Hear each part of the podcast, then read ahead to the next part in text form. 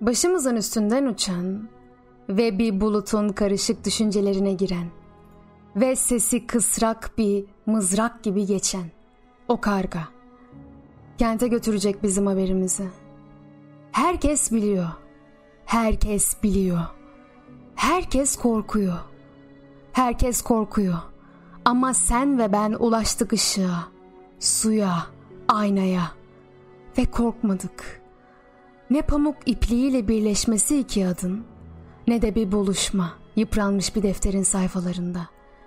Benim mutlu saçlarımdır söz konusu olan. Senin yanık, kırmızı öpüşlerini taşıyan saçım ve içtenliği tenimizin, çıplaklığımızın parıltısı.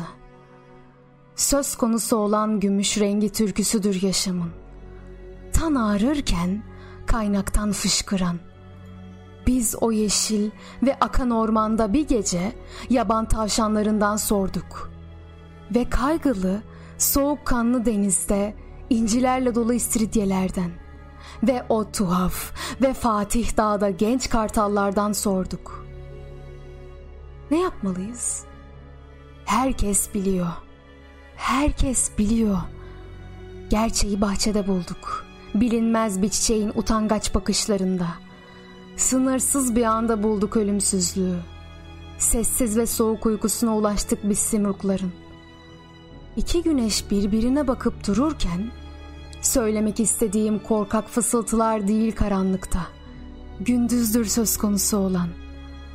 Ve ardına kadar açık pencere ve tertemiz hava ve bir ocak tüm yararsız şeylerin yanıp gittiği ve apayrı bir ekinin tohumlarını taşıyan tarla ve doğum ve gelişme ve gurur.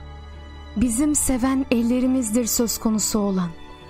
Bir köprü kuran kokular, ışıklar ve esintilerle gecenin üstünde çimenliğe gel. Kıyısız çimenliğe ve çağır beni. Çağır bir ceylan eşini çağırır gibi.''